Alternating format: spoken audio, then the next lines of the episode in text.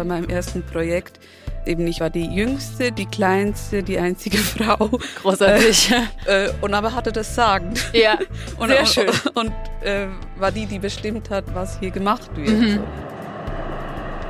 Herzlich willkommen zu Stadt, Raum, Frau. Mein Name ist Friederike Landau-Donnelly. Ich bin Stadtsoziologin und Kulturgeografin. In diesem Podcast geht es um queer-feministische Perspektiven auf Architektur, Stadtplanung und Aktivismus. Was fordern zeitgenössische Architektinnen und wovon träumen sie? Wofür kämpfen sie und wie sehen für sie Städte der Zukunft aus?